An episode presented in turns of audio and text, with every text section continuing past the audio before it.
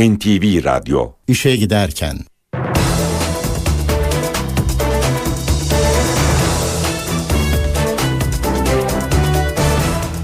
Mutlu sabahlar, iyi haftalar sayın dinleyenler. Ben Aynur Altunkaş. Bugün 29 Ekim Pazartesi işe giderken ne karşınızdayız. Bugün Türkiye Cumhuriyeti 89. yaşını kutluyor.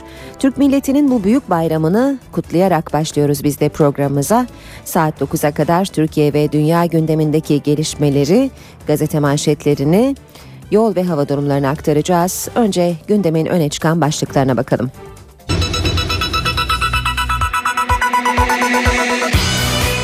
Bugün 29 Ekim Cumhuriyet Bayramı.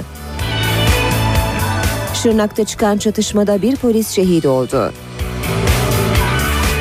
Bayram tatili dönüşünde yurt genelinde trafik yoğun. Spor Toto Süper Lig'de Bursa Spor Trabzonspor'u 1-0 yendi. İşe giderken gazetelerin gündemi.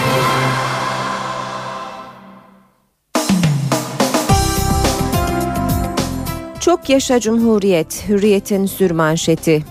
89. yılı kutlu olsun diyor gazete. Türkiye Cumhuriyeti'nin 89.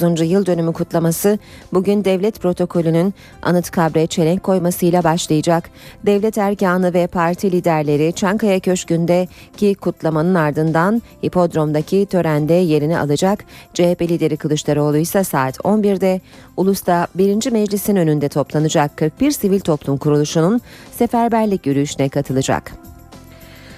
Çılgın Türk'ün Bayramı manşetini görüyoruz Hürriyet'te. Şu çılgın Türklerin yazarı Turgut Özakman'ın çocukluğundaki Cumhuriyet Bayramı kutlamalarını okuyoruz.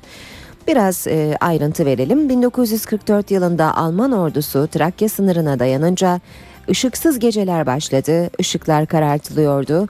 O zaman şehirleri geceleri ışıkla donatmaya savaş bitene kadar iki yıl ara verildi. Sonra ilk gelen Cumhuriyet Bayramı'nda Ankara yine ışıklar içinde yüzdü diye anlatıyor Turgut Özakman anılarını.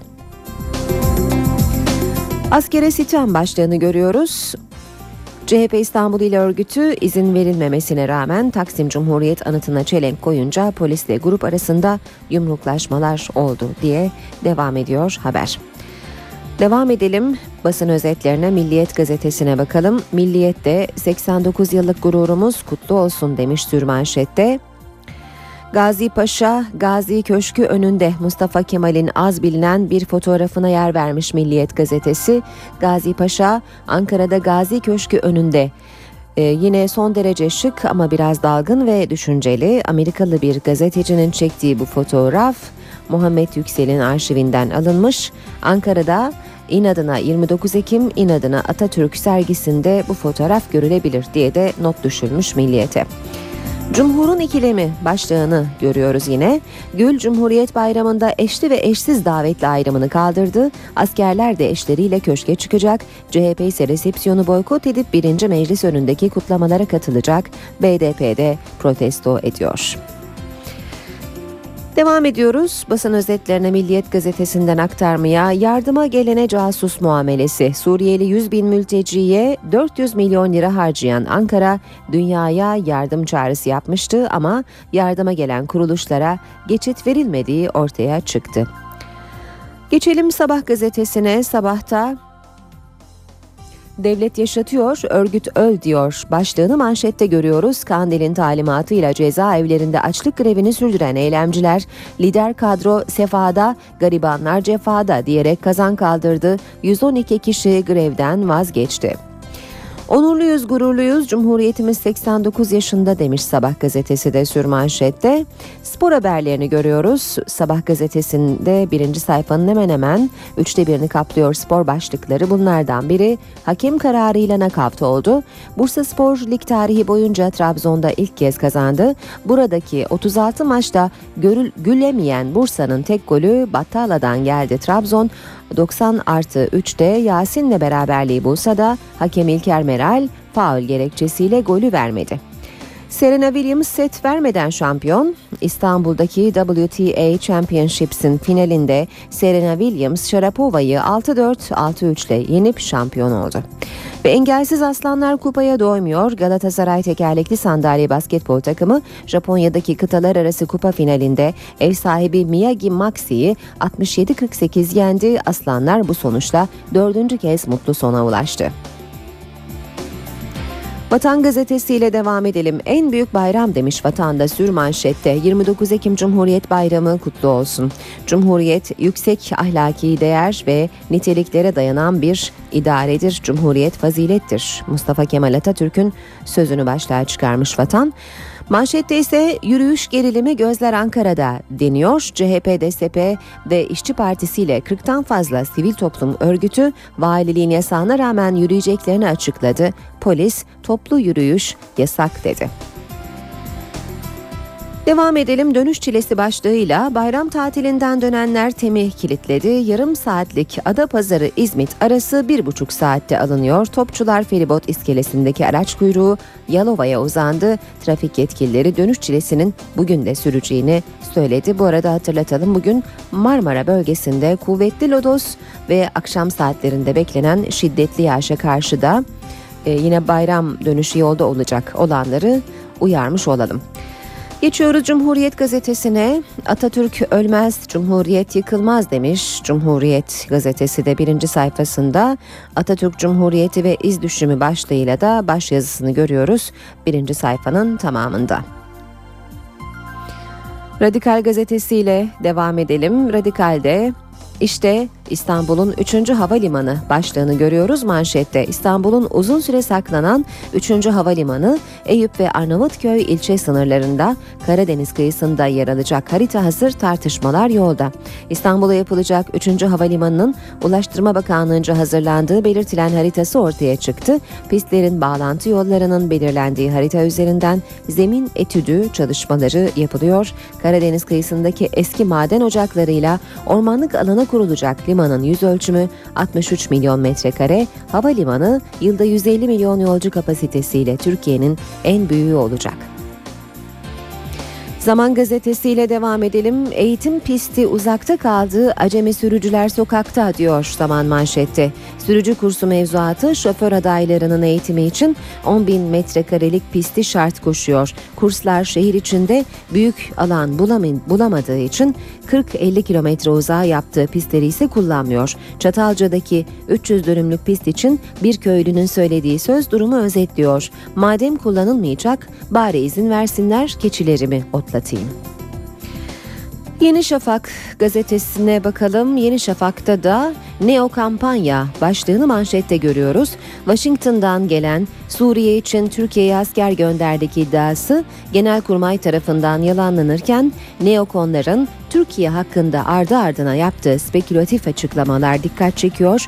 Darbe senaryolarına destek veren çevreler Amerika seçimleri öncesi hem Obama hem de Türkiye'yi hedef alan yeni bir kampanya başlattı deniyor. Akşam gazetesiyle devam edelim. Akşamda sürmanşette ne mutlu Türk'üm diyene diyerek Türkiye Cumhuriyeti'nin 89. yaşını kutluyor. Akşamın manşeti ise bir zamanlar yetimdiler. İki film arasında akıl almaz hayat hikayeleri. Danimarkalı bir yönetmen 1984'te çektiği filmde Yakacık Yetiştirme Yurdu'ndaki yetimlere rol verdi.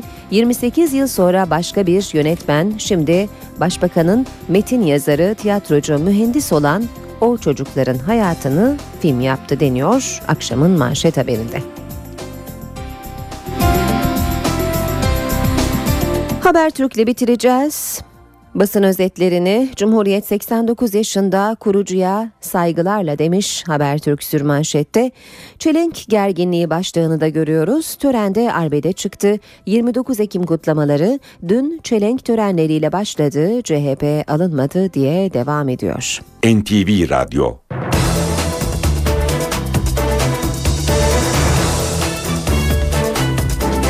Saat 7.13 NTV Radyo'da işe giderkenle birlikteyiz.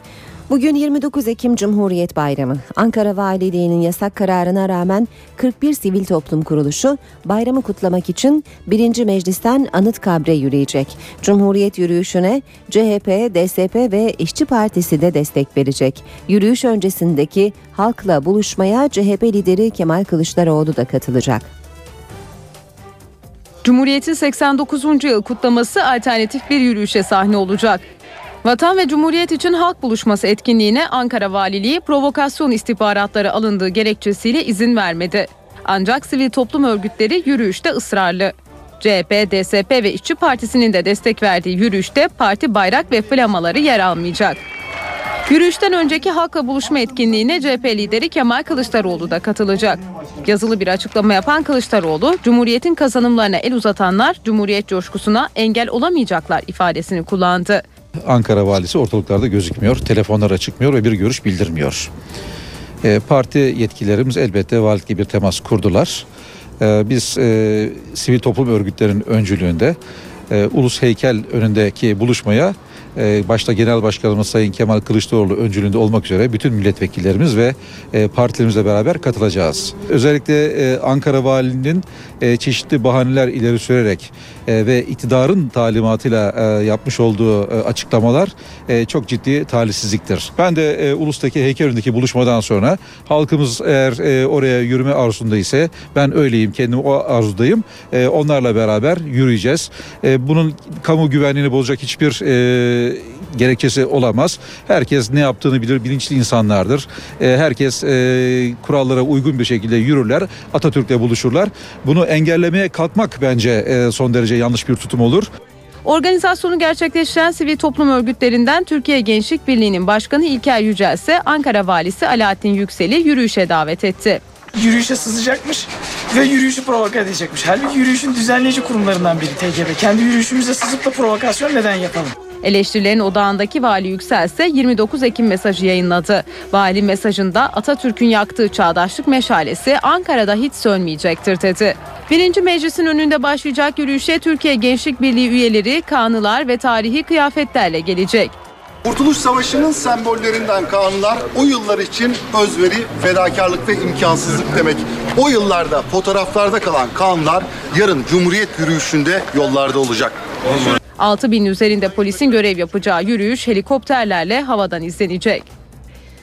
MHP Genel Başkanı Devlet Bahçeli hem resmi bayramlarla ilgili yeni yönetmeliği hem de CHP'nin bugün Ankara'da yapacağı yürüyüşle ilgili tavrını eleştirdi.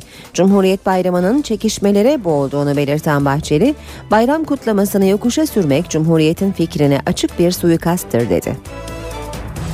bir yanda AKP İpatrom'a çağrıda bulunurken öte yanda CHP'nin ve bazı sivil toplum kuruluşlarının farklı şekilde kutlama teşebbüsleri ve sokak üslubuyla tehlikeli niyetlere davetiye çıkarmaları yeni bir ikiliğin doğmasına net- neden olmuştur. Yıllardır düzen ve intizam içinde kutlanan bu bayramın şimdi tahrip edilmesi kimseye fayda sağlayamayacaktır. AKP ve CHP Cumhuriyet Bayramı'ndan ne istemektedir? Kutlamaların neyinden ve hangi yönünden rahatsızdırlar? Bize göre bayram kutlamasını yokuşa sürmek, sinsi amaç ve hazırlıklar için ganimet gibi görmek, Cumhuriyetin fikrine, faziletine açık bir suikasttir. Bursa'da 29 Ekim Cumhuriyet Bayramı kutlamaları kapsamında dün akşam Fener Alayı düzenlendi. Bursa Valiliği tarafından düzenlenen Cumhuriyet'in 89. yıl dönümü kutlama programı kapsamında iki ayrı Fener Alayı düzenlendi.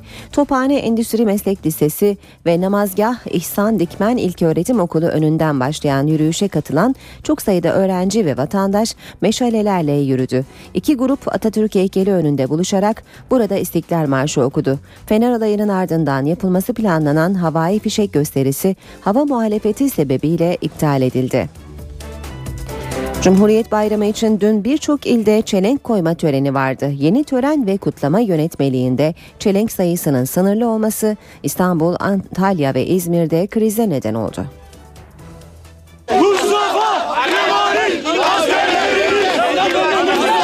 Taksim Meydanı'nda 29 Ekim Cumhuriyet Bayramı öncesi çelenk gerginliği yaşandı. Resmi zevat şu anda kaçmakla meşgul görüyorsunuz. Kutlamalar olağanüstü güvenlik önlemleriyle başladı. Taksim Meydanı trafiğe kapatıldı. Çatılara keskin nişancılar yerleştirildi. Kutlama alanına girmek isteyenler alınmadı.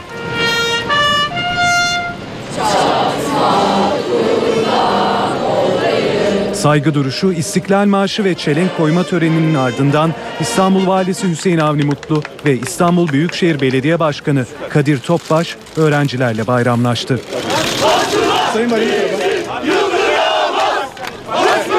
Aynı dakikalarda CHP, İşçi Partisi ve DSP'lilerden oluşan bir grup da Atatürk anıtına çelenk koymak istedi. Resmi törenleri halkla buluşturmak. Halk burada. Resmi zevat nerede? Resmi zevat şu anda kaçmakla meşgul görüyorsunuz. CHP İl Başkanı Oğuz Kağan Salıcı konuşmasını sürdürürken Vali Mutlu tören alanından ayrıldı. Atatürk Vakfı yetkilileri ise tören ve kutlamalara yönelik düzenleme getiren genelgeyi yargıya taşıdığını belirttiler. Danıştay'da iptal davası açtım. Dava tabii 25 Ağustos bizim davalar açıldığı zaman e, ilgili idare olarak tabii davalı olarak Bakanlar Kurulu'nu dava ettim. Çünkü bu iki yönetmeliği de ayrıca İçişleri Bakanlığı'na ettim. Genelgeyi de İçişleri Bakanlığı çıkarmıştı. İptalini istedim ve yürütmenin durdurulmasını da istedim. Ama tabii idarenin cevabının alınması falan gibi bürokratik süreçler bitmediği için o kararı alamadık. İzmir ve Antalya'da da görüntüler benzerdi. Biz çelengimizi koymak istiyoruz. Polisle çelenk koymak isteyenler arasında arbede yaşandı. Antalya'da polis gruba biber gazıyla müdahale etti.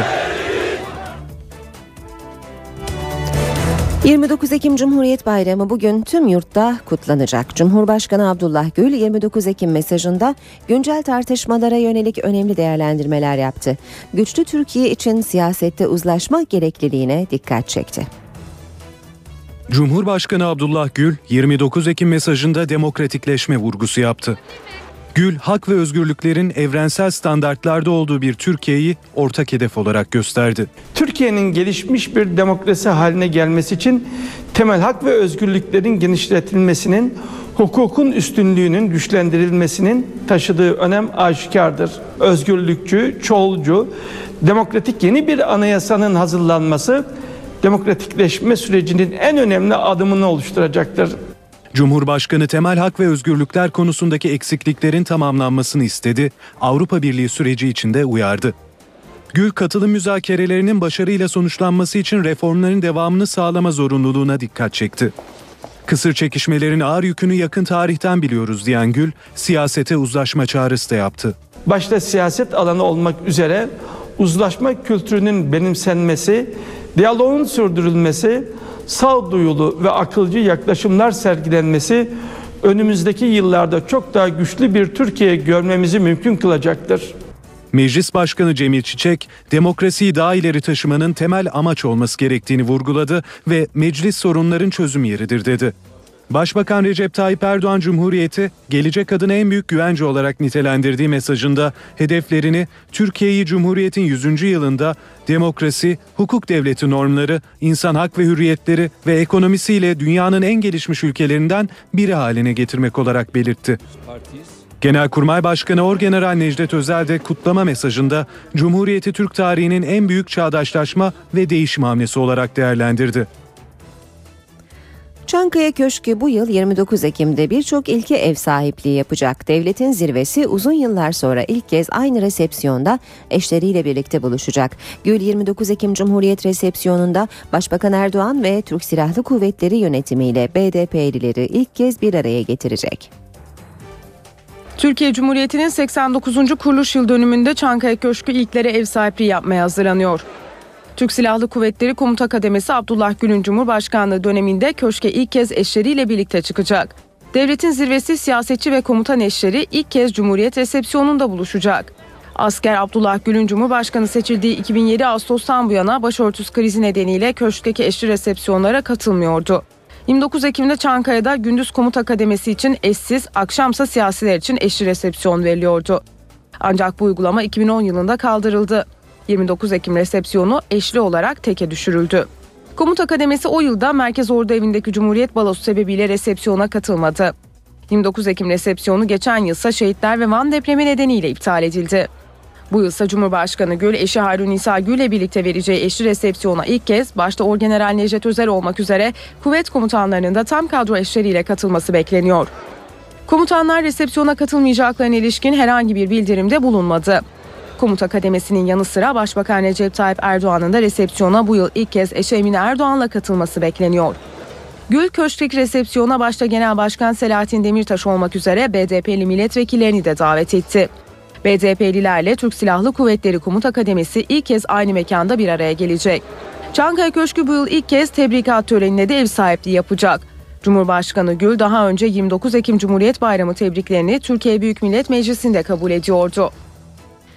Pembe Köşk olarak da bilinen İsmet İnönü evi 29 Ekim Cumhuriyet Bayramı nedeniyle halkın ziyaretine bir sergiyle açıldı. Serginin bu yılki teması Demir Yolları. Sergiyi İsmet İnönü'nün kızı ve İnönü Vakfı Başkanı Özden Toker anlattı. 1936 e, Isparta'daki tren yolunun açılışı. Bu makasla açılmış. Babamın elindeki makas bu makas. Konumuz demir yolları. Onun için demir yolları ile ilgili bir takım nesneler, hatıralar, anılar e, koymaya çalıştık. Bizim çocukluğumuzda da demir yolları işte hep e, marş 10. yıl marşında söylediğimiz e, demir ağlarla ördük. Ana yurdu dört baştan onun bildiğimiz için demir yollarına çok da tabii aşinaydık. O zaman herkes öyleydi. Pembe Köşk olarak da bilinen İsmet İnönü evi 29 Ekim Cumhuriyet Bayramı nedeniyle ziyarete açıldı. İsmet İnönü'nün kızı ve İnönü Vakfı Başkanı Özden Toker, müze evde her yıl farklı temayla açılan serginin bu yılki temasının demir yolları olduğunu söyledi. Trenin mesela Kurtuluş Savaşı'nda ne kadar çok önemli bir vazife gördüğünü, bütün askerlerimizin silahlarının, sağlık bakımlarının, ilaçlarının, silahlarının, gıdalarının ancak tren vasıtasıyla ulaşabildiğini onları göstermeye çalıştık. Sonra Cumhuriyet kurulduktan sonra da işte Türkiye'nin ana yurdunun dört yanına medeniyeti götüren her zaman tren olmuştur. Sergide fotoğraflar, belgeler ve döneme ait objeler de kullanıldı. Babamla annemle ilgili olarak seyahatlerde kullandıkları eşyalar. Aynı zamanda da bu şimdi içinde bulunduğumuz mekanda da o zamanki ilk tren yani demir yolları hatta vagonli denenler başladığı zaman oralarda kullanılan bazı örnekler gösterdik. Mesela oradaki mesela Atatürk'ün kullandığı denen bir telefon var. Çocuklara Atatürk'ü görmüş olmam, Atatürk'le beraber bu masada yemek yedim, Atatürk'le konuştum, Atatürk böyle söyledi diye inanamıyorlar. Hep böyle gerçek mi, sahi mi, canlı mı? Yani beni böyle bir robot gibi görüp canlı mı diye dokunuyorlar. Bilhassa küçükler, minikler yani yuva çocukları, ilkokul çocukları falan hemen parmaklar kalkıyor. Peki diyorum neyi merak ettiniz? Kaç yaşındasınız diyorlar. Onu çok merak ediyorlar. Bir de işte hakikaten Atatürk'ü canlı mı gördünüz? Onu merak ediyorlar. Öğrenciler ve vatandaşlar müze evi 25 Kasım'a kadar ücretsiz olarak ziyaret edebilecek. İşe giderken Şırnak'ta teröristler dün akşam valilik ve emniyet müdürlüğünün de aralarında bulunduğu 5 ayrı noktaya roket atarlı saldırı düzenledi. Saldırının ardından çatışma çıktı. Bir polis şehit oldu, 3 polis yaralandı. Bölgede geniş çaplı operasyon başlatıldı. Teröristler Şırnak'ta 5 ayrı noktaya eş zamanlı saldırı düzenledi. Valilik ve Emniyet Müdürlüğü'nün de aralarında bulunduğu polis noktaları hedef alındı. Saldırıda bir polis şehit oldu. Saldırı akşam 17 sıralarında düzenlendi.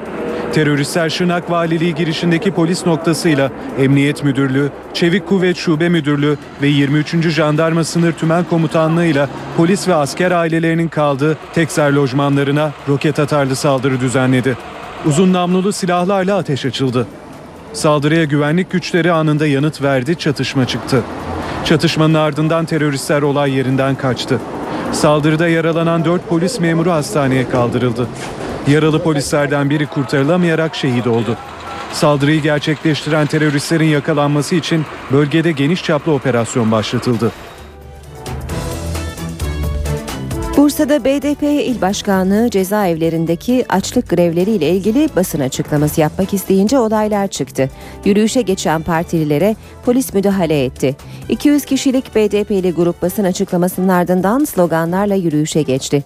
Çevik kuvvet ekipleri ise grubu engellemek için bariyer kurdu. Bu sırada toplanan başka bir grup BDP'lilere saldırmak istedi. Polis engel oldu. Ardından gruplar birbirine taşlarla saldırınca polis tazikli suyla müdahale etti. Atılan taşlardan gazeteciler de yaralandı. Cihan Haber Ajansı muhabiri Fatih Karakılıç hastaneye kaldırıldı. Aydın'ın Didim ilçesinde orman yangını çıktı. 30 hektarlık alana yayılan alevleri kontrol altına alma çalışmaları sabaha kadar devam etti. Tek ağaç mevkiindeki ormanlık alanda başlayan yangın lodosun da etkisiyle hızla büyüdü. Alevlerin çevredeki yazlık sitelere sıçramaması için yoğun çaba sarf edildi. Yangına Didim Belediyesi'ne ait itfaiye ekipleri, iş makineleri ve arazözlerle müdahale ediliyor. İşe giderken de birlikteyiz. Saat 7.30 olmak üzere. Az sonra spor haberlerine bakacağız. Bir ara verelim. Ara vermeden önce gündemin başlıklarını hatırlatalım.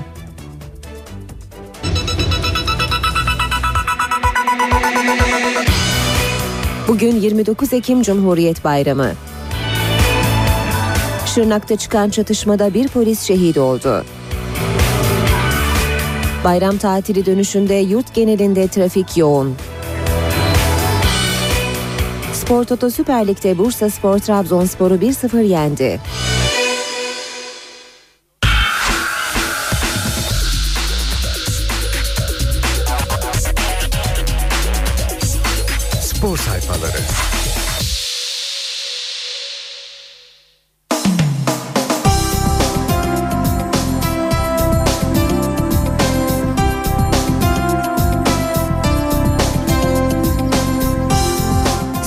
Haberleriyle devam ediyoruz. 7.36 saat gazetelerin spor sayfalarına bakacağız. Habertürk'le başlayalım. Serena Sultan diyor Habertürk Spor'un manşeti. TEP BNP Paribas WTA Championships'teki tarihi finalde gülen Serena Williams oldu. Amerikalı raket son 8 maçında da devirdiği dünya 2 numarası Sharapova önünde set vermeden kazandı. İstanbul'da tacını taktı. Habertürk'ten bir başlık daha yeter ayıp Fikret Orman Kuarejma protestolarına sert tepki verdi. Çocukları internet üzerinden örgütleyip insanları Beşiktaş kulübünün karşısına çıkarmak doğru değil. Yapanları biliyorum ayıp oluyor. Kuarejma konusu kapanmıştır. Artık yeter denecek noktaya gelinmiştir. Sözleriyle tepkisini dile getiriyor Beşiktaş Başkanı Fikret Orman. Milliyet gazetesinden spor haberleri aktaralım. Fetih 2012 Bursa tarihinde ilk kez Trabzon'u deplasmanda devirdi, rakibine ağır darbe indirdi. Bordo Mavili ekip rakibi önünde ilk yarıda tutuk bir oyun sergiledi. İkinci yarıda Battala'nın golü sonrası Avni Aker buz kesti. Ev sahibi son bölümde beraberlik için çok çaba sarf etti ancak yenilgiyi önleyemedi. Antep unvanı söktü. Spor Toto Süper Lig'de Gaziantep Spor evinde Ordu Spor'u devirdi. Rakibinin namalup unvanına son verdi. Kırmızı siyahlıların gollerini Medunyanin ve Sosa ağlara gönderdi. Gençlere demir engel zirve mücadelesi veren başkent ekibi Karabük deplasmanında bir puanla yetindi. Liderle arayı açtı. Yine Milliyetten aktaralım spor haberleri. Adalet Sarayı. Fatih Terim kötü oynamalarına rağmen birkaç isme geçen e, bir, birkaç isme geçen sezonki şampiyonlukta payları olduğu için vefa gösteriyor. 2-3 maç kötü oynadı diye kimseyi silmiyor. İdmanda çalışan, rekabeti bırakmayan bir şekilde forma şansı buluyor. İşini yapan daima kazanıyor. Aslan kükredi. Erkekler voleybol 1. liginde sezona 2'de 2 yaparak başlayan Galatasaray, ezeli rakibi Fenerbahçe Grondi'yi yenerek namalup unvanını korudu. Ve durdurmak imkansız. Formula 1'de sezonun 17. ayağı olan Hindistan Grand Prix'sini domine eden Red Bull pilotu Vettel kazandı. Ferrari'nin süper yıldızı Alonso ise ikinci sırayı alarak şampiyonluk şansını son 3 yarışa taşımayı başardı. Milliyetten aktardık e, haberleri geçiyoruz Hürriyet gazetesine. Karadeniz timsahı diyor. E, Hürriyet gazetesi Bursa Trabzon maçı ile ilgili haberinin başlığında Bursa Spor makus talihini yendi. Trabzon'u ilk kez deplasmanda devirdi.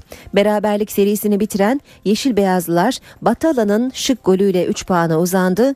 4 hafta sonra kazandı. Hakem İlker Meral uzatmalarda Bordo Mavillerin Yasin'le bulduğu golü vermeyince Bursa Spor bayramı mutlu kapattı. Kazanmayı hak etmedik, yenilgiyi hiç hak etmedik. Şenol Güneş bizim için kötü bir skor oraya ortaya çıktı. Yenilgiyi hak eden oyun oynamadık. Bulduğumuz gol neden iptal edildi anlamadım dedi. Yine Hürriyet gazetesinden aktaralım. Melo'yu unutturan adam. Teknik direktör Fatih Terim Yekta'yı öyle bir maçta oynattı ki Brezilyalı taca çıktı.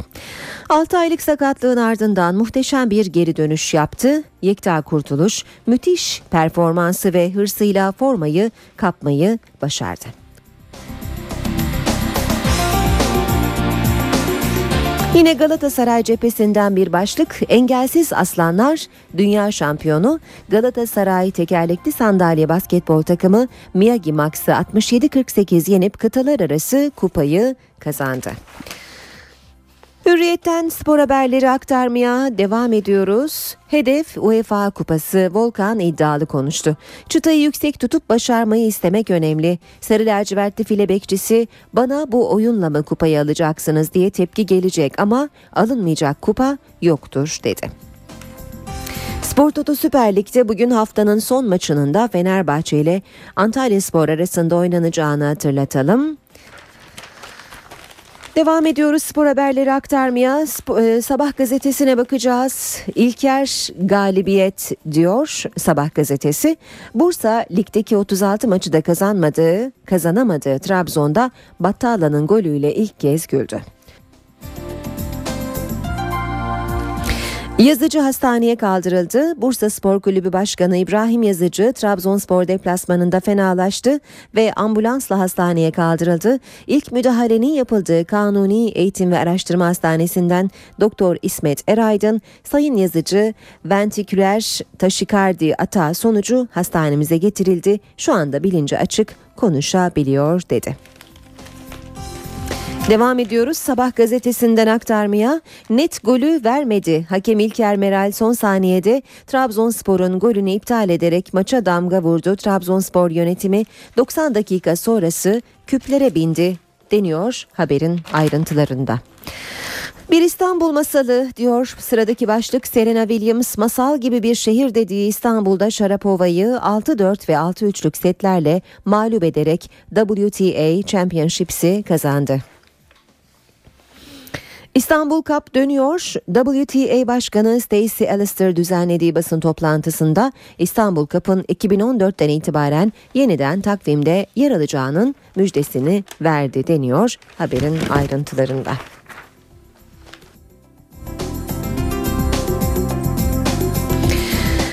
Ve son olarak da Vatan Gazetesi'nin spor sayfalarına bakacağız. Yine Bursa Trabzon maçı ile ilgili başlığı okuyalım önce. Avni Aker'de Timsah Bayramı ilk yarısı golsüz eşitlikle tamamlanan maçta Bursa 62'de Batala ile güldü. Trabzon'da Yanko Carson'a Emre direğe takılırken son saniyede Yasin'in golü faul nedeniyle sayılmadı. Bursa'nın 4 maçlık beraberlik serisi Trabzon'da sona erdi. Şenol Güneş'in yine iptal edilen golle ilgili açıklamasını görüyoruz. Vatanda da hakem iptali açıklamalı başlığıyla. Devam ediyoruz Vatan Gazetesi'nden aktarmaya.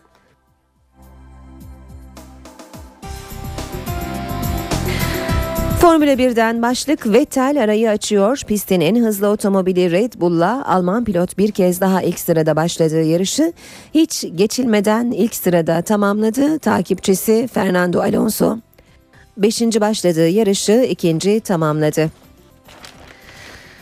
Ve Serena Williams fotoğrafıyla bir büyük haber daha görüyoruz. Vatan Gazetesi'nden İstanbul'un Sultanı Serena başlığıyla 16.410 seyircinin izlediği finalde 8 yıldır Rus rakibine karşı mağlup olmayan 31 yaşındaki Amerikalı raket 6-4 ve 6-3'lük skorlarla turnuvada set dahi kaybetmeden zafere ulaştı.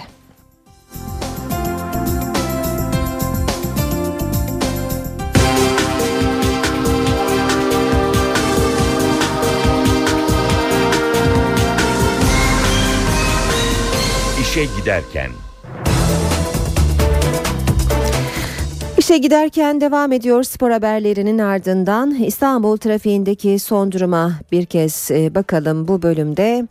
E, bugün resmi tatil olduğunu hatırlatalım. Bu sebeple de İstanbul'da tüm ana arterler şu anda oldukça açık görünüyor. Ancak e, bazı hatırlatmalar da yapalım. 29 Ekim kutlamaları var İstanbul'da. Bugün bazı yollar trafiğe kapatılacak. Vatan Caddesi'nde e, ki kutlamalar sebebiyle e, Vatan Caddesi'nde bazı yolların trafiğe kapatılacağını söyleyelim. Yanı sıra Bağdat Caddesi'nde de yine e, yürüyüş olacağı için bu bölgede de trafik e, trafiğe kapatılacak. E, bir kaza haberi de var. Bunu da hemen aktaralım. D100 Kartal Maltepe yönünde maddi hasarlı bir trafik kazası meydana geldi. İstanbul'da sadece bu bölgede ve bu sebeple bir yoğunluk görülüyor. İşe giderken Devam ediyoruz saat 7.45 NTV Radyo'da işe giderken de birlikteyiz. Kurban Bayramı sona erdi ancak bugün de resmi tatil. Şehir dışına çıkan tatilciler dönüş yoluna dünden çıktı. Kara, deniz ve hava yolunda yoğunluk yaşandı. Yalova Topçular iskelesinde uzun kuyruklar oluştu. Havalimanları otogarlar kalabalıklaştı, otoyollar araçlarla doldu. Kurban Bayramı'nın son günü tatilciler dönüşe geçti. İstanbul'a gitmek için Çanakkale güzergahını kullananlar feribot kuyruğu oluşturdu. Gittikçe artan yoğunluk iskelelerin park alanına sığmayınca ara sokaklara taştı. Topçular Eskihisar iskelesi de yoğundu. İskele girişinde uzun kuyruklar oluştu. Topçular iskelesi yoğun. Sürücüler iskeleye ulaşınca yaklaşık bir saat arabalı vapur beklemek zorundalar. Ancak asıl mesele arabalı vapur iskelesine ulaşmak. Çünkü kuyruk uzadıkça uzuyor. Yalova tarafına doğru kuyruk devam ediyor. Klasik bayram dönüşü bu şekilde. Yarın daha kötü olur diye bugünden çıktık ama bugünün de bir farkı yok. Oraya kadar çok iyi geldik ama Yalova'dan sonra eee, işte rezalet yine. İstanbul Esenler Otogarı'nda da tatil dönüşü yoğunluk vardı. Karayollarında ve gişelerde oluşan trafik de otobüslerin otogara yaklaşık 3-4 saat gecikmeli ulaşmasına neden oldu. Başka var mı pilotu? Otogarların giriş ve çıkışları çok inanılmaz derecede yoğun. Ee, kısa mesafe ve bayram dönüşü adım atacak yer yok. Dönüşlerde çok yoğunluk var. Ee, karayollarında özellikle. Araçların normalde e, 10 saatte gelmesi gereken yer 13-14 saatte, 15 saatte uzayabiliyor. Garaj giriş, girişleri çok yoğun. Yoğunluk yaşanan noktalardan biri de Tem Otoyolu Bolu Dağı geçişiydi. Antalya Havalimanı'nda geniş güvenlik önlemleri alındı. İstanbul ve Ankara'ya ek seferler düzenlendi. Az önce İstanbul'da bazı yolların trafiğe kapatılacağını söylemiştik. Cumhuriyet Bayramı'nın 89. yıl dönümü kutlamaları kapsamında Vatan Caddesi'nde yapılacak tören e, nedeniyle saat 7'den itibaren bazı yollar trafiğe kapalı. Kapalı kalacak e, saat 16'ya kadar kapalı kalacak yollar şöyle. Vatan Caddesi ve Vatan Caddesi'ne çıkan tüm yollar, Topkule Mahmut Bey Köprüsü, Vatan Caddesi ve bu yollara çıkan bütün yollar, Topkule Mahmut Bey Köprüsü, Vatan Caddesi, Oğuzhan Caddesi, Millet Caddesi, Topkapı Edirne Kapı Kavşağı, Vatan Caddesi, kesişim noktası, Mahmut Bey Topkule ve Mahmut Bey Köprüsü Habibler yolu bugün saat 16'ya kadar Cumhuriyet Bayramı kutlamaları sebebiyle trafiğe kapalı olacak. Ee, Anadolu yakasında da Bağdat Caddesi'nde bugün kutlamalar var. Saat 10.30 ile 12 arasında Bağdat Caddesi Göztepe ışıklarla Fener Yolu mevkii güzergahında yapılacak yürüyüş ve kutlama sebebiyle e, burada trafiğe e, kapa, kapalı bu bölge. Hulusi Behçet Caddesi, Doktor Faruk Ayanoğlu Caddesi, Bostancı Meydan'dan Kızıl Toprak Meydan'a kadar olan kısımda Bağdat Caddesi ve buraya çıkan tüm ara sokaklar, Tütüncü Mehmet Efendi Caddesi ve Cemil Topuzlu Caddesi'nden Bağdat Caddesi'ne çıkan tüm ara sokaklar trafiğe kapalı olacak. Alternatif olarak da Fahrettin Kerim Gökay Caddesi diğer adıyla minibüs yolu D100 güzergahına çıkan yolları sürücülerin kullanması uygun olacak. Devam ediyoruz. NTV Radyo'da işe giderken de birlikteyiz. Yine İstanbul trafiğinden bir haberle sürdürelim. İstanbul trafiği denince akla ilk gelenler stres ve çile ancak maddi olarak da trafik cepleri zorluyor. İstanbul Ulaşım Ana Planı verilerine göre trafiğin İstanbul'a faturası yıllık 5 milyar 40 milyon lirayı buluyor. Trafik çilesi İstanbul'un kronik sorunlarından biri. Yollarda kaybedilense sadece zaman değil, aynı zamanda para. İstanbul Ulaşım Ana Planı verilerine göre trafiğin şehre yıllık faturası 5 milyar 40 milyon lirayı buluyor. Günde e, yani 100 lira falan harcıyoruz. Peki trafik olmasaydı Trafik olmasa 60'a düşecekti. 40 lira fark. 40 lira fark. %40 durduğumuz yerde trafikte yakıyoruz. Sanılanın aksine İstanbul'da toplu taşımaya olan ilgi de fazla. Verilere göre diğer kentlerin aksine toplu taşımanın ulaşımdaki payı %70'i buluyor. Vallahi ben sürekli şehirler arası yolculuktayım. Yani e, günün 3-4 saati trafiklerdeyiz. Şehirler arası mı daha zor İstanbul mu? İstanbul. Peki elektronik denetim sistemi trafikte işleri daha da zorlaştıran kural ihlallerine karşı ne kadar etkili? İstanbul'un 173 noktasında etkin olan EDS kameralarıyla bugüne dek toplam 225 milyon lira ceza kesildi. Bu cezaların 154 milyon lirası yalnızca kırmızı ışık ihlallerine ait. Ulaşım ana planına göre EDS ile ihlallerde %80 ile 90 oranında azalma gerçekleşti. 7 yılda 19,2 milyar lira harcanan ulaşımın parasal olarak geri dönüşümü için de çalışmalar sürüyor. Belediye yetkililerine göre yeni yatırımlarda karbondioksit salınımı günlük 623 ton azaldı. Ayrıca yıllık 242 ton akaryakıt tasarrufu sağlandı. İstanbul Trafik Müdürlüğü'nün trafik sinyalizasyonunda yaptığı LED lamba dönüşümü sayesinde ise %87 enerji tasarrufu gerçekleşti. Yurtta lodos etkili. Marmara'da özellikle İstanbul, Çanakkale ve Bursa'da deniz ulaşımı aksadı. Marmara'nın güneyinde lodosun hızı 60 kilometreye kadar ulaştı. Lodos sahil kesimlerinde etkili. Lodos özellikle Marmara'da deniz ulaşımını ve günlük yaşamı olumsuz etkiledi. Lodos'un Çanakkale'deki hızı zaman zaman saatte 60 kilometreye ulaştı. Fırtına nedeniyle Geyikli Bozcaada ilçesi arasındaki vapur seferleri aksadı. Lapseki ilçesinde ise ağaçlar devrildi. Meteoroloji yetkilileri kentte fırtınanın süreceğini belirtti. Lodos Bursa'da da etkili oldu. Saatteki hızı 40 kilometreye çıkan şiddetli rüzgar nedeniyle vatandaşlar yürümekte güçlük çekti. Konteynerlardaki çöpler ve ağaç yaprakları da yollara savruldu. Yolda bile zor yürüyoruz. Eve bile geç kaldım yani. Belediye yetkilileri caddelerde temizlik çalışması başlattı. Yetkililer vatandaşların soba kullanımında dikkatli olmalarını istedi. İstanbul'da ise bazı deniz otobüsleri seferleri iptal edildi. Bostancı Yenikapı Armutlu, Bandırma Yenikapı Bostancı, Bakırköy Yenikapı Kadıköy Bostancı ve Kabataş Adalar Bostancı seferleri aksadı. NTV Radyo Herkese yeniden günaydın. Ben Aynur Altunkaş. NTV Radyo'da işe giderken de birlikteyiz. Az sonra hava durumunu aktaracağız ama yeni bir gelişmeyi duyuralım. Hatay Beşaslan köyüne Suriye'deki e, Suriye'den 4 havan topu mermisi düştüğü belirtiliyor. Olayda can kaybı ve yaralanan olmadı. Tekrarlayalım. Suriye'deki çatışmalar devam ederken Hatay'ın Beşaslan köyüne 4 havan topu mermisi düştü. Ölen ya da yaralanan olmadığı ilk bilgiler arasında haberin ayrıntıları bize ulaştıkça sizlerle paylaşacağız. Türkiye'nin iç kesimleri ve doğusunda hava şartları gayet iyi ama batıda olumsuz hava koşulları etkili oluyor. Bayram dönüşü Marmara Denizi, Çanakkale, Ayvalık, Çeşme ve Bodrum'a kadar şiddetli esen lodos, feribot seferlerinde aksamalara neden olurken Edirne, Çanakkale, Balıkesir, Manisa, İzmir boyunca beklenen şiddetli yağmursa trafikte zor anlar yaşatabilir. Beş büyük kentin hava koşullarına gelince İstanbul'da 29 Ekim'de lodos çok sert sabah Silivri Çatalca tarafında hafif yağmur olasılığı var. Öğleden sonra kentin genelinde yağmur başlayacak ve gece şiddetli yağacak ama sıcaklık yüksek 25 derece. Ankara 29 Ekim'i güneşli ve 24 derece sıcakta geçiriyor. İzmir'de hem şiddetli rüzgar hem de öğleden sonra özellikle de gece kuvvetli yağmur var. Bursa kapalı 28, Adana güneşli 27 derece. Marmara'da Lodos deniz ulaşımını aksatmaya devam ediyor. Kırklareli, Edirne, Çanakkale, Edremit çevresinde yağmur gündüz de şiddetli yağacak. Gece ise tüm bölgeyi kapsayacak yağış su baskınlarına neden olabilir. Sıcaklıksa yüksek. İç Anadolu 29 Ekim'i güneşli ve ılık geçirecek. Sıcaklık 24-25 derecelerde.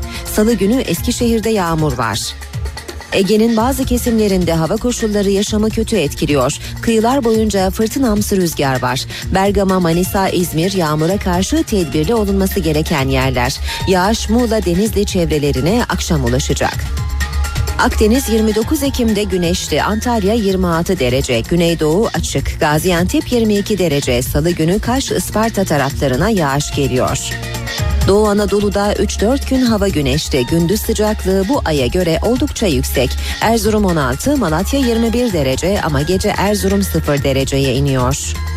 Karadeniz günü yağışsız geçirecek. ılık bir hava var. Samsun 28 dereceyi buluyor. Ancak salı günü Bolu ve Samsun arasına yağış gelecek.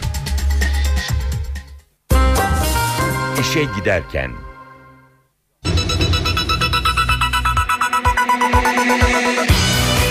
Bugün 29 Ekim Cumhuriyet Bayramı.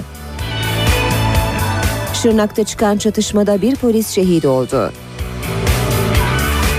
Bayram tatili dönüşünde yurt genelinde trafik yoğun. Spor Toto Süper Lig'de Bursa Spor Trabzonspor'u 1-0 yendi. İşe giderken gazetelerin gündemi.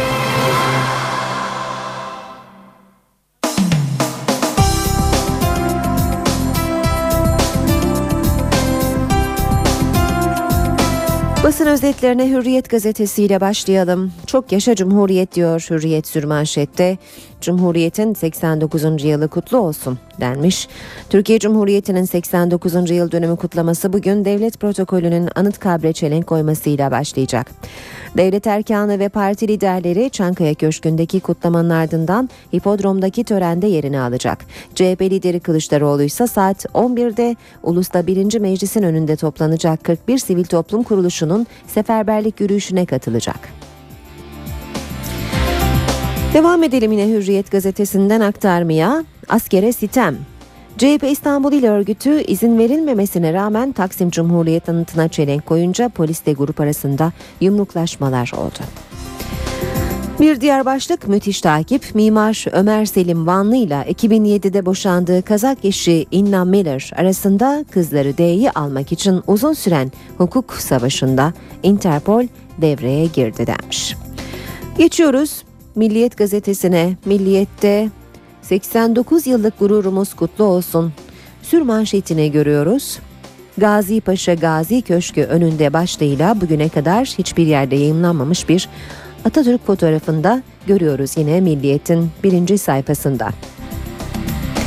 Milliyet'te manşet Cumhur'un ikilemi Gül Cumhuriyet Bayramı'nda eşli ve eşsiz davetli ayrımını kaldırdı. Askerler de eşleriyle köşke çıkacak. CHP ise resepsiyonu boykot edip birinci meclis önündeki kutlamalara katılacak. BDP de protesto ediyor. İkizlerin acı kaderi başlığı var yine Milliyet gazetesinde. Mustafa ve İsmail Üner kardeşler yaşamları boyunca hep bir aradaydı. Beraber yürümeyi öğrendiler. Okula gittiler. Delikanlı olup birlikte askere gittiler. Kayseri'de aynı birlikte vatani görevlerini yapıyorlardı. Bayram iznine çıkan ikizler Ankara'nın Bala ilçesinde trafik kazasında aynı anda can verdi. İkizler dün Avşar beldesinde 5000 kişinin katıldığı törenle son yolculuklarına uğurlandı. Milliyetin ardından geçiyoruz Vatan gazetesine. Vatanda en büyük bayram sürmanşetini görüyoruz. 29 Ekim Cumhuriyet Bayramı kutlu olsun. Liderlerin mesajlarını görüyoruz. Cumhurbaşkanı Abdullah Gül kısır çekişmelerle günü geçirmenin getirdiği ağır yükü yakın tarihimizden biliyoruz. Karanlık emeller peşinde koşanlar tüm Türkiye'yi karşılarında tek yürek olarak bulacaklardır diyor. Başbakan Tayyip Erdoğan mesajında Atatürk'ün en büyük eserim dediği Cumhuriyet hiç şüphesiz geleceğimiz adına güvencemizdir. Cumhuriyet bayramımızı aydınlık bir geleceğe ilham verecek bir coşkuyla kutluyoruz ifadelerini kullanıyor. CHP lideri Kemal Kılıçdaroğlu ise bayram mesajında Cumhuriyete, kazanımlarına ve değerlerine el uzatanlar Cumhuriyet coşkusuna engel olamayacaklardır. Benim iki büyük eserim var. Biri Cumhuriyet, diğeri CHP diyen Atatürk'e sözümüz var.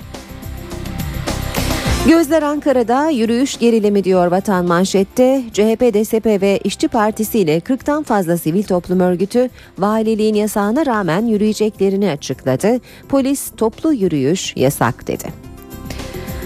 Dönüş çilesi başlığı var Milli Vatan Gazetesi'nde bayram tatilinden dönenler temi kilitledi.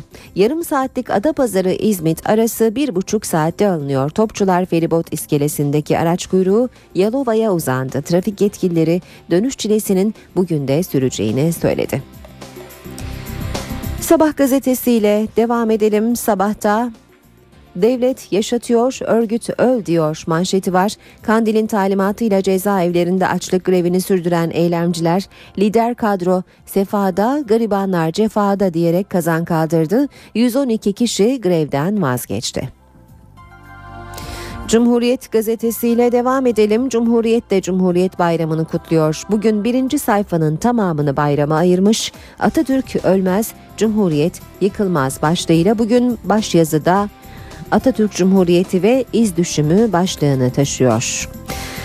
Devam ediyoruz basın özetlerine Radikal gazetesiyle sürdürelim aktarmaya Radikal'de manşet işte İstanbul'un 3. havalimanı. İstanbul'un uzun süre saklanan 3. havalimanı Eyüp ve Arnavutköy ilçe sınırlarında Karadeniz kıyısında yer alacak. Harita hazır tartışmalar yolda. Karadeniz kıyısındaki eski maden ocaklarıyla ormanlık alana kurulacak limanın yüz ölçümü 63 milyon metrekare. Havalimanı yılda 150 milyon yolcu kapasitesiyle Türkiye'nin en büyüğü olacak. Devam ediyoruz. Basın özetlerini aktarmaya Radikal Gazetesi'nin ardından Haber Türkiye'ye bakalım.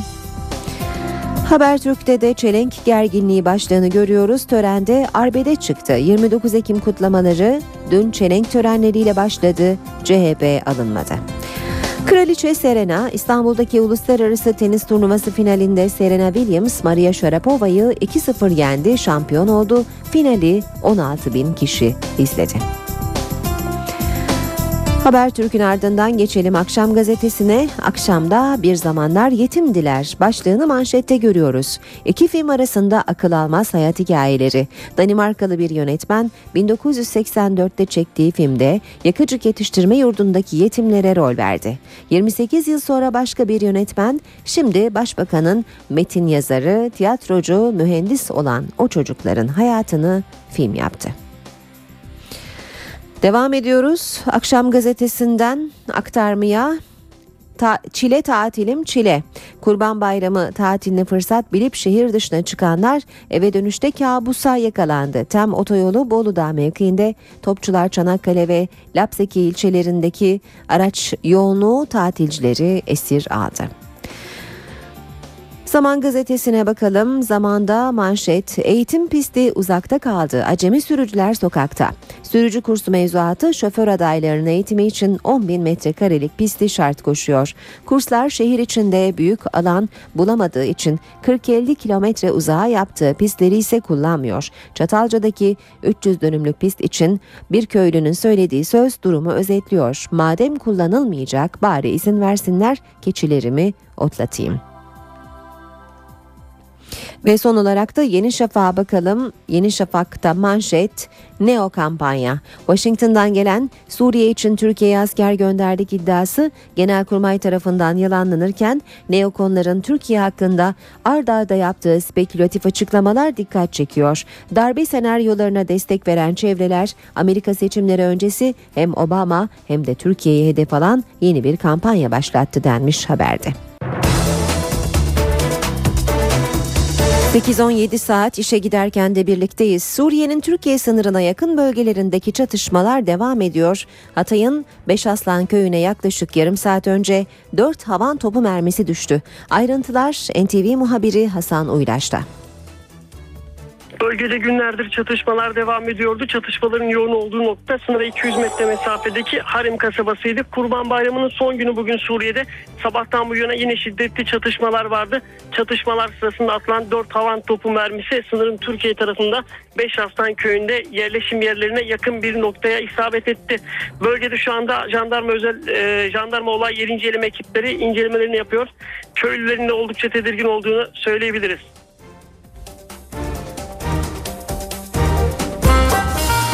İşe giderken İstanbul'da, Ankara'da yapılması planlanan Cumhuriyet mitingine gitmek isteyen bir grup otobüslerinin polis tarafından engellendiğini iddia etti.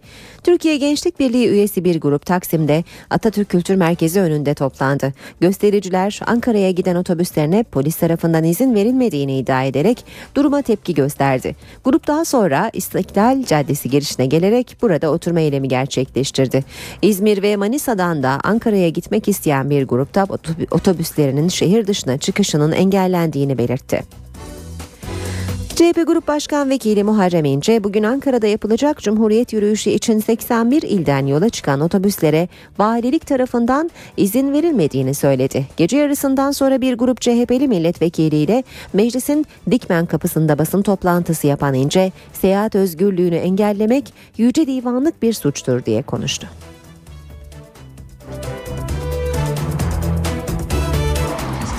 Değerli arkadaşlar, Türkiye bir demokrasi cinayetiyle karşı karşıyadır.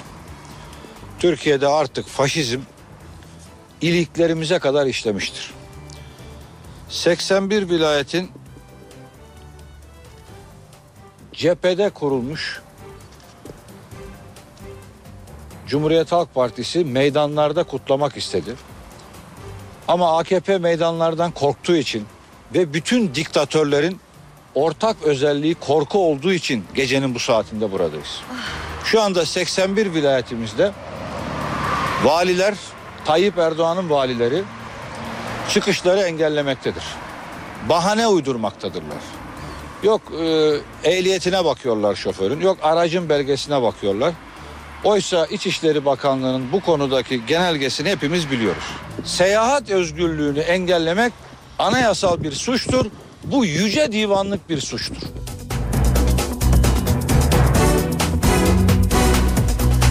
...29 Ekim Cumhuriyet Bayramı nedeniyle düzenlenecek Cumhuriyet yürüyüşüne katılmak üzere çeşitli illerden yola çıkan otobüslerde Ankara'ya ulaşmaya başladı. Gece çeşitli illerden Ankara'ya doğru yola çıkan otobüsler kent girişinde jandarma ekipleri tarafından durduruldu. Otobüsler bir akaryakıt istasyonuna çekilerek kontrol edildi. 29 Ekim Cumhuriyet Bayramı bugün tüm yurtta kutlanacak. Cumhurbaşkanı Abdullah Gül 29 Ekim mesajında güncel tartışmalara yönelik önemli değerlendirmeler yaptı. Güçlü Türkiye için siyasette uzlaşma gerekliliğine dikkat çekti. Cumhurbaşkanı Abdullah Gül 29 Ekim mesajında demokratikleşme vurgusu yaptı. Gül, hak ve özgürlüklerin evrensel standartlarda olduğu bir Türkiye'yi ortak hedef olarak gösterdi. Türkiye'nin gelişmiş bir demokrasi haline gelmesi için temel hak ve özgürlüklerin genişletilmesinin, hukukun üstünlüğünün güçlendirilmesinin taşıdığı önem aşikardır. Özgürlükçü, çoğulcu, demokratik yeni bir anayasanın hazırlanması demokratikleşme sürecinin en önemli adımını oluşturacaktır. Cumhurbaşkanı temel hak ve özgürlükler konusundaki eksikliklerin tamamlanmasını istedi, Avrupa Birliği süreci içinde uyardı. Gül katılım müzakerelerinin başarıyla sonuçlanması için reformların devamını sağlama zorunluluğuna dikkat çekti. Kısır çekişmelerin ağır yükünü yakın tarihten biliyoruz diyen Gül, siyasete uzlaşma çağrısı da yaptı.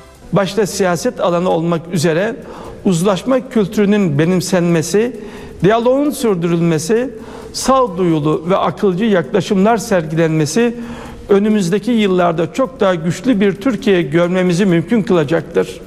Meclis Başkanı Cemil Çiçek, demokrasiyi daha ileri taşımanın temel amaç olması gerektiğini vurguladı ve meclis sorunların çözüm yeridir dedi. Başbakan Recep Tayyip Erdoğan Cumhuriyeti gelecek adına en büyük güvence olarak nitelendirdiği mesajında hedeflerini Türkiye'yi Cumhuriyet'in 100. yılında demokrasi, hukuk devleti normları, insan hak ve hürriyetleri ve ekonomisiyle dünyanın en gelişmiş ülkelerinden biri haline getirmek olarak belirtti. Genelkurmay Başkanı Orgeneral Necdet Özel de kutlama mesajında Cumhuriyeti Türk tarihinin en büyük çağdaşlaşma ve değişim hamlesi olarak değerlendirdi.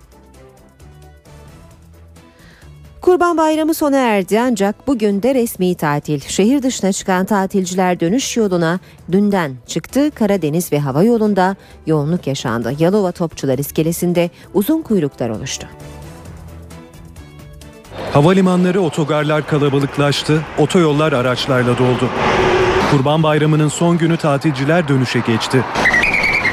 İstanbul'a gitmek için Çanakkale güzergahını kullananlar feribot kuyruğu oluşturdu. Gittikçe artan yoğunluk iskelelerin park alanına sığmayınca ara sokaklara taştı. Topçular Eskihisar iskelesi de yoğundu. İskele girişinde uzun kuyruklar oluştu. Topçular iskelesi yoğun. Sürücüler iskeleye ulaşınca yaklaşık bir saat arabalı vapur beklemek zorundalar. Ancak asıl mesele arabalı vapur iskelesine ulaşmak. Çünkü kuyruk uzadıkça uzuyor. Yalova tarafına doğru kuyruk devam ediyor. Biz klasik bayram dönüşü bu şekilde. Yarın daha kötü olur diye bugünden çıktık ama bugünün de bir farkı yok. Oraya kadar çok iyi geldik ama Yalova'dan sonra eee, işte rezalet yine.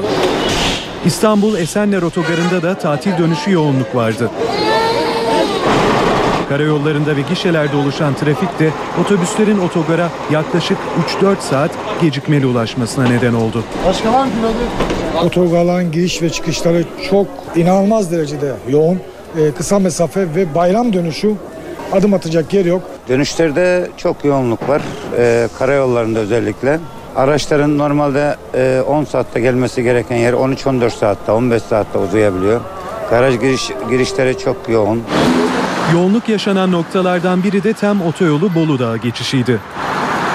Antalya Havalimanı'nda geniş güvenlik önlemleri alındı. İstanbul ve Ankara'ya ek seferler düzenlendi.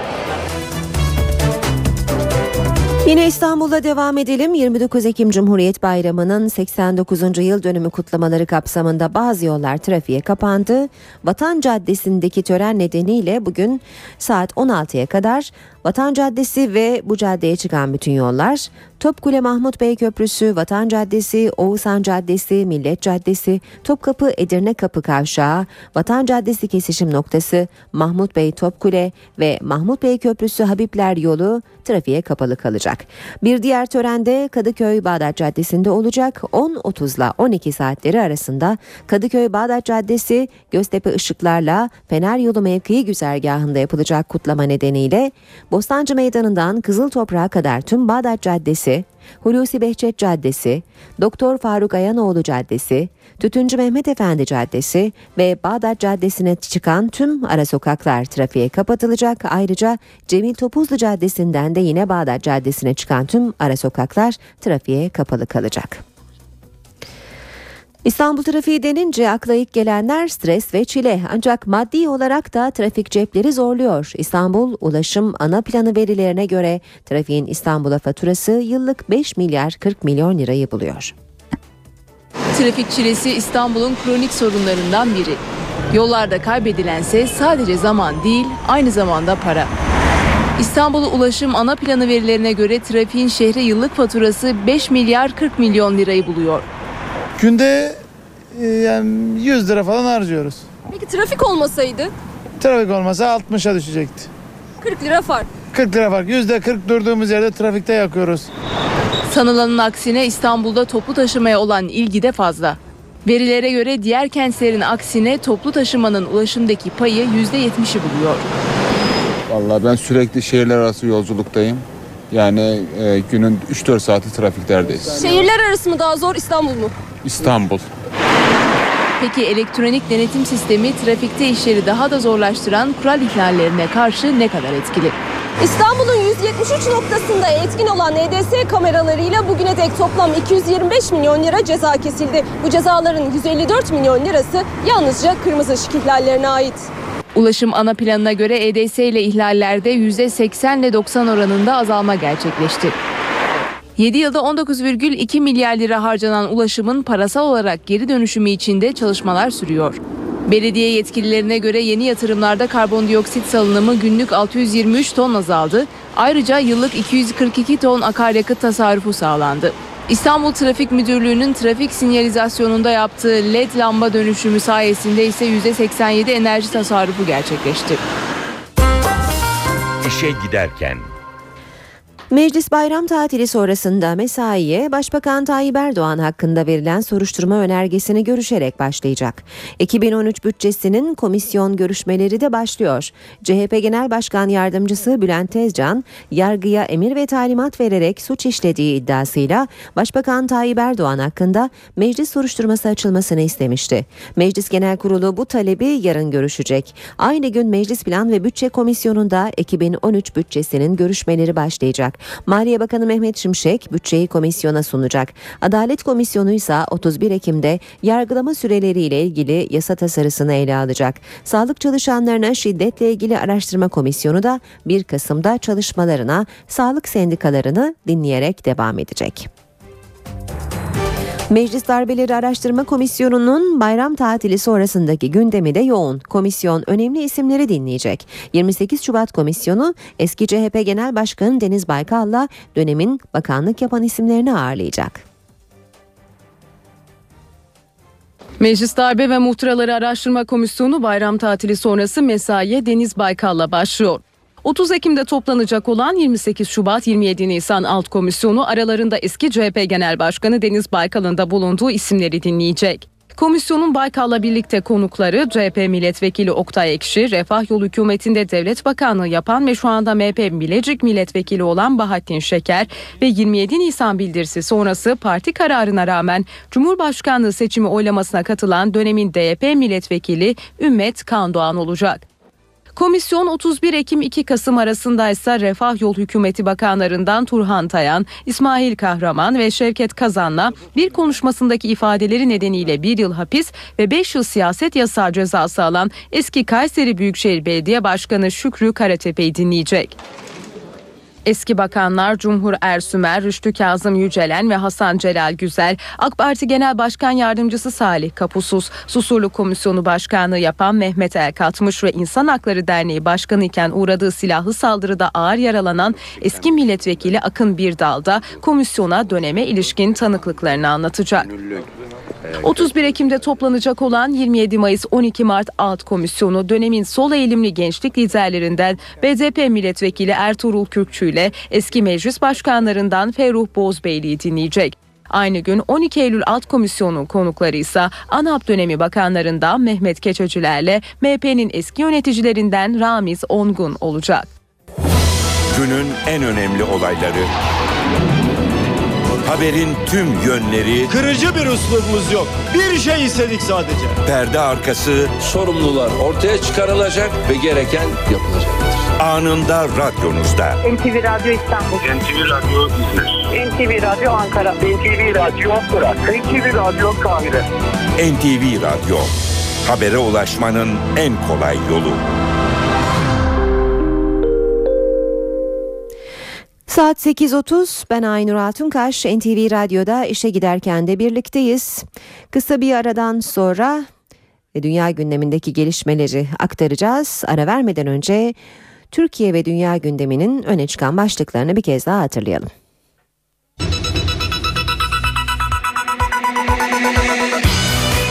Bugün 29 Ekim Cumhuriyet Bayramı. Şırnak'ta çıkan çatışmada bir polis şehit oldu. Bayram tatili dönüşünde yurt genelinde trafik yoğun. Spor Toto Süper Lig'de Bursa Spor Trabzonspor'u 1-0 yendi.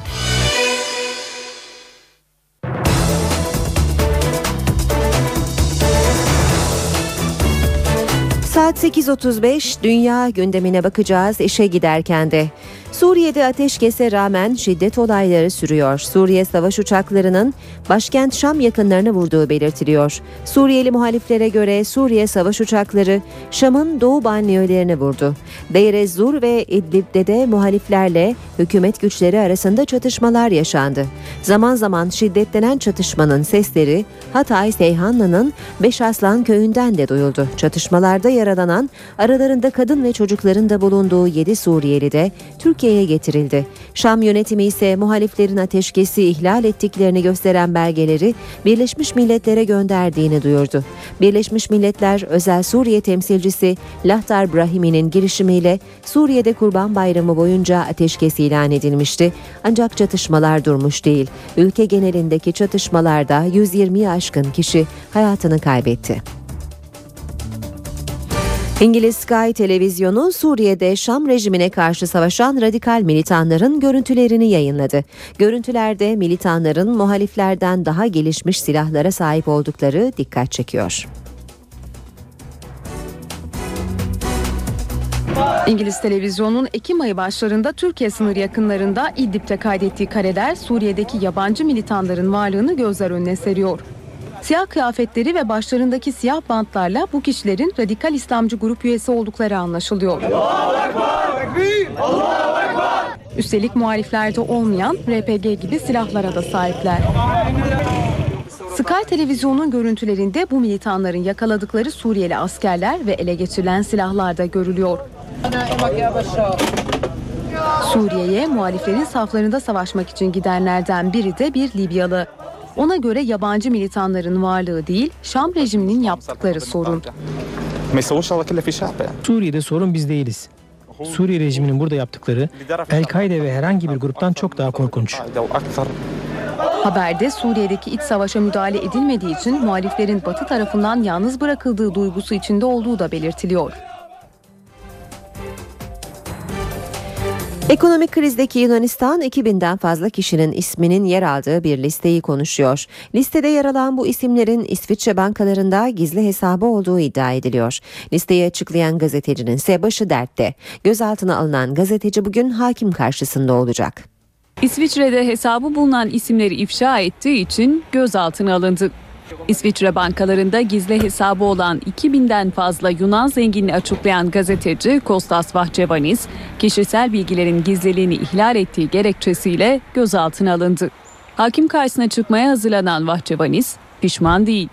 Hot Dog adlı Yunan dergisinin sahibi olan Vahçevanis, ben sadece görevimi yaptım diyor.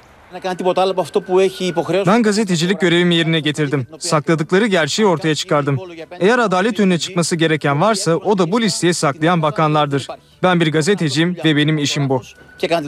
Ekonomik krizin pençesindeki Yunanistan'ın gündemine oturan liste Lagarde listesi olarak biliniyor. Listeyi Yunan makamlarına IMF Başkanı Christine Lagarde'ın Fransa'daki Ekonomi Bakanlığı döneminde teslim ettiği ancak Yunan yetkililerin listeyi tümen altı ettiği iddia ediliyor. Listede armatör, siyasetçi ve gazetecilerin de aralarında olduğu 2053 kişi yer alıyor. Ancak bu isimlerin yurt dışına çıkardıkları meblağdan söz edilmiyor. Listedeki bazı isimlerin vergi kaçakçılığı yaptığından şüphe ediliyor. Ekonomik krizin yaşandığı İspanya'da hükümete yönelik tepkiler dinmiyor. Başkent sokaklarında yine eylem vardı. 2013 bütçesini protesto eden göstericiler hükümetin istifasını istedi. İspanyollar yine sokaklarda. Binlerce gösterici başkent Madrid'de yürüdü. Eylemciler parlamento tarafından kabul edilen 2013 bütçesini protesto etti. Bütçede vergiler arttırılırken sağlık ve eğitimde ciddi kesintilere gidiliyor. Kızgınız çünkü hükümet toplumun özel sektör ve bankaların borcunu ödeyeceği bir bütçe hazırladı.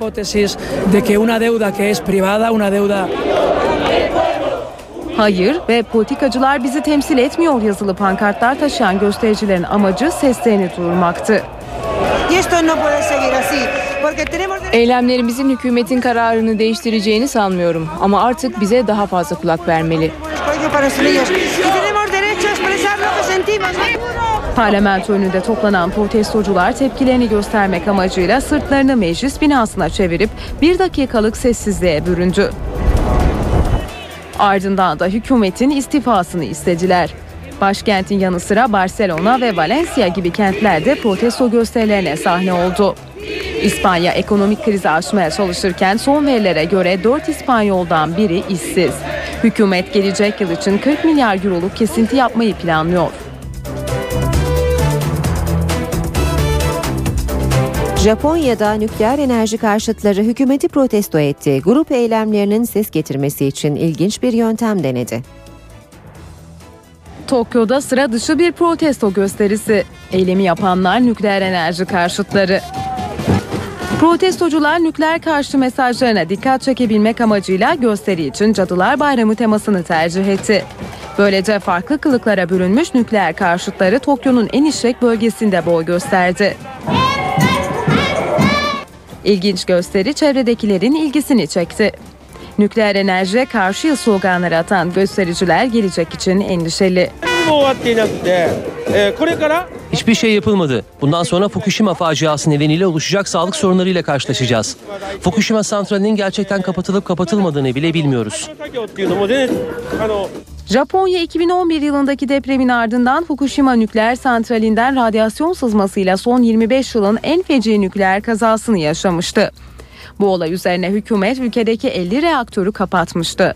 Ancak Başbakan Yoshihiko Noda'nın iki nükleer reaktörün yeniden açılması kararını onaylaması nükleer karşıtlarının tepkisine neden olmuştu.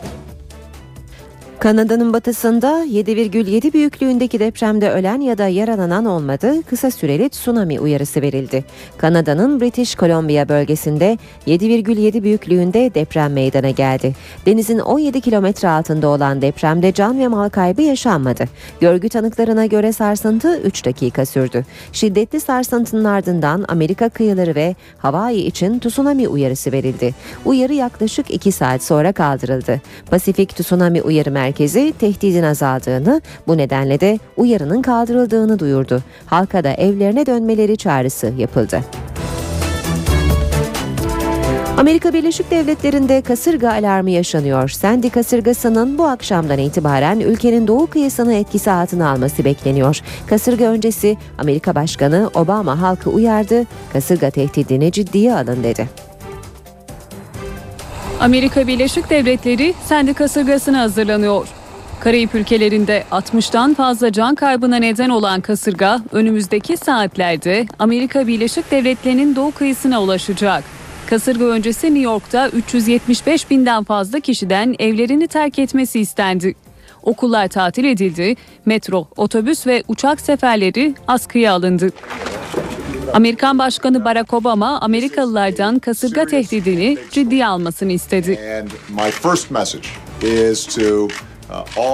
Bu çok ciddi bir kasırga ve batı sahil şeridinde yaşayanlardan bu tehdidi ciddiye almalarını ve yerel yetkililerin emir ve uyarılarını uygulamalarını istiyorum. Sandy kasırgasının 6 Kasım'daki başkanlık seçimlerini de etkileyebileceği belirtiliyor. Seçimin sonucunu tayin edecek eyaletler arasında görülen Ohio, Florida ve Virginia gibi bölgelerde kasırga yüzünden seçimlere katılımın az olabileceği düşünülüyor. Bazı bölgelerde elektrik kesintisi yaşanabileceği ve oy verme işleminde aksaklıklar yaşanabileceği tahmin ediliyor. Kasırga adayların seçim kampanyasını da vuracağı benziyor. Amerikan Başkanı Barack Obama seçim programına iki günlük ara verirken Cumhuriyetçilerin adayı Mitt Romney de birçok mitingini iptal etmek zorunda kaldı. 60 milyon Amerikalıyı etkilemesi beklenen Sandy kasırgasının bugün New York ve New Jersey bölgesinden başlayarak etkili olması bekleniyor. Kasırganın etkisinin başkent Washington, Philadelphia, Baltimore ve Boston'a kadar uzanacağı belirtiliyor. Avrupa'da da kar var. Polonya, Fransa ve Rusya kar yağışıyla beyazlara büründü. Polonya'da 3 kişi donarak hayatını kaybetti. Ünlü İtalyan kenti Venedik ise su altında kaldı. Doğu Avrupa ülkelerinden Polonya beyazlara büründü. Kış sert bir başlangıç yaptı. Sıcaklık eksi 3 dereceyle mevsim normallerinin altına inerken aşırı soğuklar can aldı. Başkent Varşova'da 70 bin eve elektrik verilemiyor. Kar ulaşımı da olumsuz etkiledi. İş makineleri yolları temizlemek için aralıksız çalışırken tren ve uçak seferleri aksadı. Karın etkili olduğu diğer bir ülke Fransa. Ülkenin doğusu kar altında kaldı. Yollar kapanırken 50 bin evse elektriksiz. Ekipler yolları açmak için çalışıyor. Rusya'nın başkenti Moskova'da mevsimin ilk karına merhaba dedi. Yoğun yağan kar eriyince park ve meydanlar sular altında kaldı. İtalya'nın ünlü turist kenti Venedik ise sulara gömüldü. Sağanak yağış sonucu suların yüksekliği 123 santimetreyi buldu. Bazı mağazalarla restoranlar açılmazken turistler ise dizlerine gelen suya rağmen ünlü kentin tadını çıkardı. Fotoğraf çekerek anı ölümsüzleştirdi. İşe giderken İstanbul'la devam edelim. Tatilcilerin dönüşü biraz çileli ancak bugün İstanbul'da kent genelinde ana arterlerde trafik oldukça rahat. Ee, ama bugün 29 Ekim Cumhuriyet Bayramı ve bayram kutlamaları nedeniyle bazı yollar da trafiğe kapatıldı. Önümüzdeki dakikalarda da kapatılacak yollar var. Hemen bu noktada İstanbullulara uyaralım. Vatan Caddesi'nde yapılacak tören nedeniyle saat 16'ya kadar Vatan Caddesi ve bu caddeye çıkan bütün yollar trafiğe kapatıldı. Yanı sıra Topkapı, Topkule, Mahmut Bey Köprüsü, Vatan Caddesi, Oğuzhan Caddesi, Millet Caddesi, Topkapı Edirne Kapı Kavşağı, Vatan Caddesi kesişim noktası, Mahmut Bey Topkule, Mahmut Bey Köprüsü, Habipler Yolu, Sultan Çiftliği yolu trafiğe saat 16'ya kadar kapalı kalacak. Bir diğer törende Kadıköy Bağdat Caddesi'nde olacak. 10.30 ile 12 saatleri arasında Kadıköy Bağdat Caddesi Göztepe ışıklarla Fener Yolu mevkii güzergahında yapılacak kutlama nedeniyle Bostancı Meydanı'ndan Kızıl Toprağa kadar tüm Bağdat Caddesi, Hulusi Behçet Caddesi, Doktor Faruk Ayanoğlu Caddesi, Tütüncü Mehmet Efendi Caddesi, Bağdat Caddesi'ne çıkan tüm ara sokaklar ve Cemil Topuzlu Caddesi'nden Bağdat Caddesi'ne çıkan tüm ara sokaklar trafiğe kapatılacak. Veda etmeden önce günün başlıklarını da hatırlatalım. Günün en önemli gündem maddesi tabii ki 29 Ekim Cumhuriyet'in kuruluşunun 89. yıl dönümü tüm yurtta kutlanacak. Ankara'da törenler Anıtkabir'de başlayacak. Cumhurbaşkanı Gül Başkanlığındaki devlet erkanı Anıtkabir'i ziyaret edecek ve Atatürk'ün mozolesine çelenk bırakacak. Ayrıca Ankara Valiliği'nin izin vermediği 29 Ekim yürüyüşünün hazırlıkları da Ankara'da sürüyor. 41 sivil toplum kuruluşunun ev sahipliği yaptığı etkinliğe CHP, DSP ve İşçi Partisi de destek veriyor. Yürüyüş 1. Meclis'in önünde halkla buluşma etkinliğiyle başlayacak. CHP Genel Başkanı Kılıçdaroğlu, DSP Genel Başkanı Masum Türker, İşçi Partisi Genel Başkan Yardımcısı Hasan Basri Özbey'in de 1. Meclis binası önünde olmaları bekleniyor. İşe giderken sona eriyor. Gelişmelerle yeniden karşınızda olacağız. Ben Aynur Altunkaş. Hoşçakalın. NTV Radyo